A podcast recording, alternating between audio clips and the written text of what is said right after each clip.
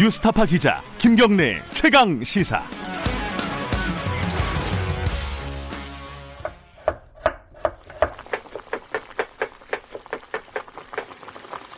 사일오 총선의 맛, 김수민의 십 분 총선찌개. 네, 김수민 평론가와 함께하는 총선찌개, 오늘은 전화로 잠깐 연결해 보겠습니다. 안녕하세요. 네, 반갑습니다. 예, 어, 총선찌개가 어제 끝난다고 제가 말씀드렸는데 오늘 네. 오늘까지 하는 거였습니다. 저, 죄송합니다. 아닙니다. 지금 네. 어디 뭐 멀리 계신가요? 아, 집 안에 있고요. 아, 그래요? 네. 알겠습니다. 자, 오늘은 투표하러 어, 갈 예정입니다. 아직 투표 안 하셨어요? 어, 네네. 그렇구나. 저는 당일에 투표하자 주의이기 때문에. 아, 그래요? 뭐 특별한 네. 이유가 있으십니까? 왠지 조금 그렇게 해야 제가 승부를 결정할 수 있을 것 같은 착각을 하고 있어요. 알겠습니다. 그런 분들 많은 것 같더라고요. 자, 오늘은 어, 이 선거 방송 이제 저녁부터 시작이 되지 않습니까? 여섯 시부터 시작이 되는데 요 개표 방송 보면서 무엇을 유심히 봐야 되는가? 뭐 요걸 좀 정리를 간단하게나마 해보겠습니다. 자, 뭐, 뭐를 먼저 봐야 되나요?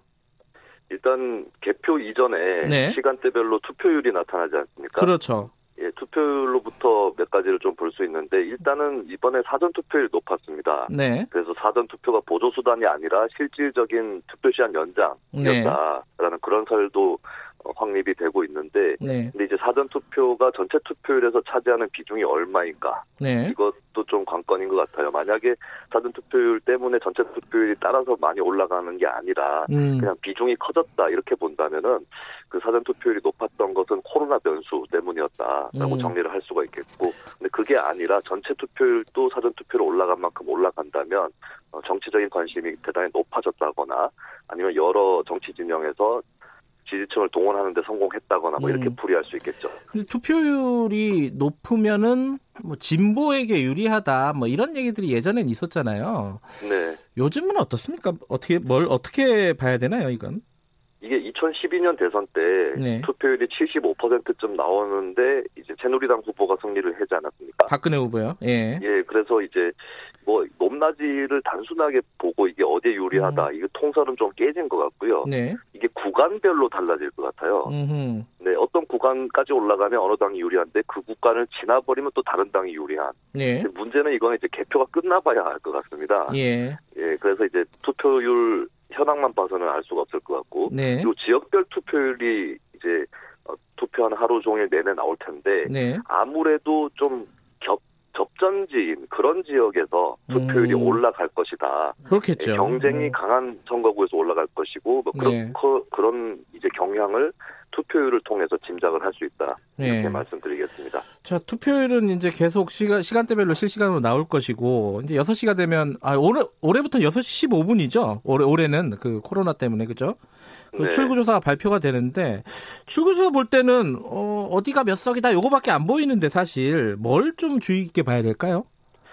네, 사전투표에서 출구조사를 하지 않는다는 걸 유의해야 될 것 같습니다. 아하. 그래서 출구조사하고 실제 결과하고 괴리가 생긴다면 네. 사전투표에 왔던 사람과 어, 본투표에 왔던 사람들이 약간 성향의 차이가 있다. 이렇게 네. 괴리를 발견할 수 있을 것 같고요. 예. 그리고 한국의 출구조사가 많이 틀리거나 혹은 범위를 너무 넓게 잡는다는 문제가 있었거든요. 네. 근데 저는 이게 여론조사 기관 탓은 아니라고 생각을 합니다. 음흠. 그러니까 한국 선거제도 특징 자체가 네. 뭐 스웨덴 뭐 이런 여러 나라에서 하는 그 정당 지지율하고 의석수를 맞춰주는 비례대표제가 아니라 네. 어, 다수의 의석을 한 선거구에서 한 명을 뽑기 때문에 네. 이게 뭐 예측하기가 대단히 어렵고, 미국 같은 경우도 중간선거 보면은 이 격차 몇 석 내지 몇 석 이 차이가 좀 나는 편이거든요. 네. 그래서 그런 것들을 조금 감안하시고 출구조사를 보시면 어떨까 음. 그렇게 봅니다.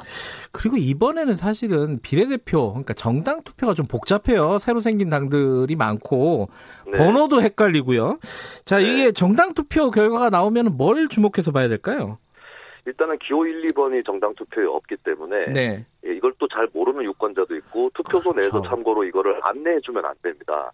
예, 혹시나 정치자분들 또 투표도 해서 어느 당이 어느 당이다 막 이런 거 안내해주면 네. 그것은 위법이다라는 말씀을 제가 드리고요. 예. 그래서 이게 거대 양당의 지지가 위성정당으로 대리 출전한 정당 쪽으로 얼마나 연결되는지가 일단 첫 번째 관건일 것 같고요. 네. 굳이 이제 비교할 수 있는 데이터는 그 거대 양당의 해당 지역구에서 어떤 지지율이라든지 뭐 이런 것들하고 대비를 해서 얼마나 샌드냐 음. 이것도 좀 관건이 될 것 같습니다. 네.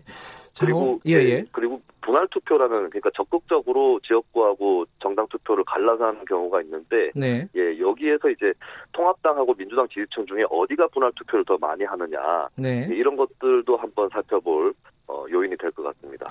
알겠습니다. 오늘 어, 여섯 시 좀 넘어가면은 개표 방송 시작할 텐데 어, 맥주 한 캔 드시면서 여유 있게 시청하시기 바라겠습니다. 자, 오늘 말씀 여기까지 짧게 좀 드릴게요. 고맙습니다. 예, 감사합니다. 김수민 평론가였습니다. 자, 여러분들은 지금 케이비에스 일 라디오 대표 아침 시사 프로그램 김경래 최강시사 듣고 계십니다. 문자 참여는 짧은 문자 오십 원, 긴 문자 백 원 들어가는 샵 구칠삼공이고요. 콩 이용하시면 무료고요. 참여해 주시면 추첨 통해서 시원한 커피 보내드리겠습니다.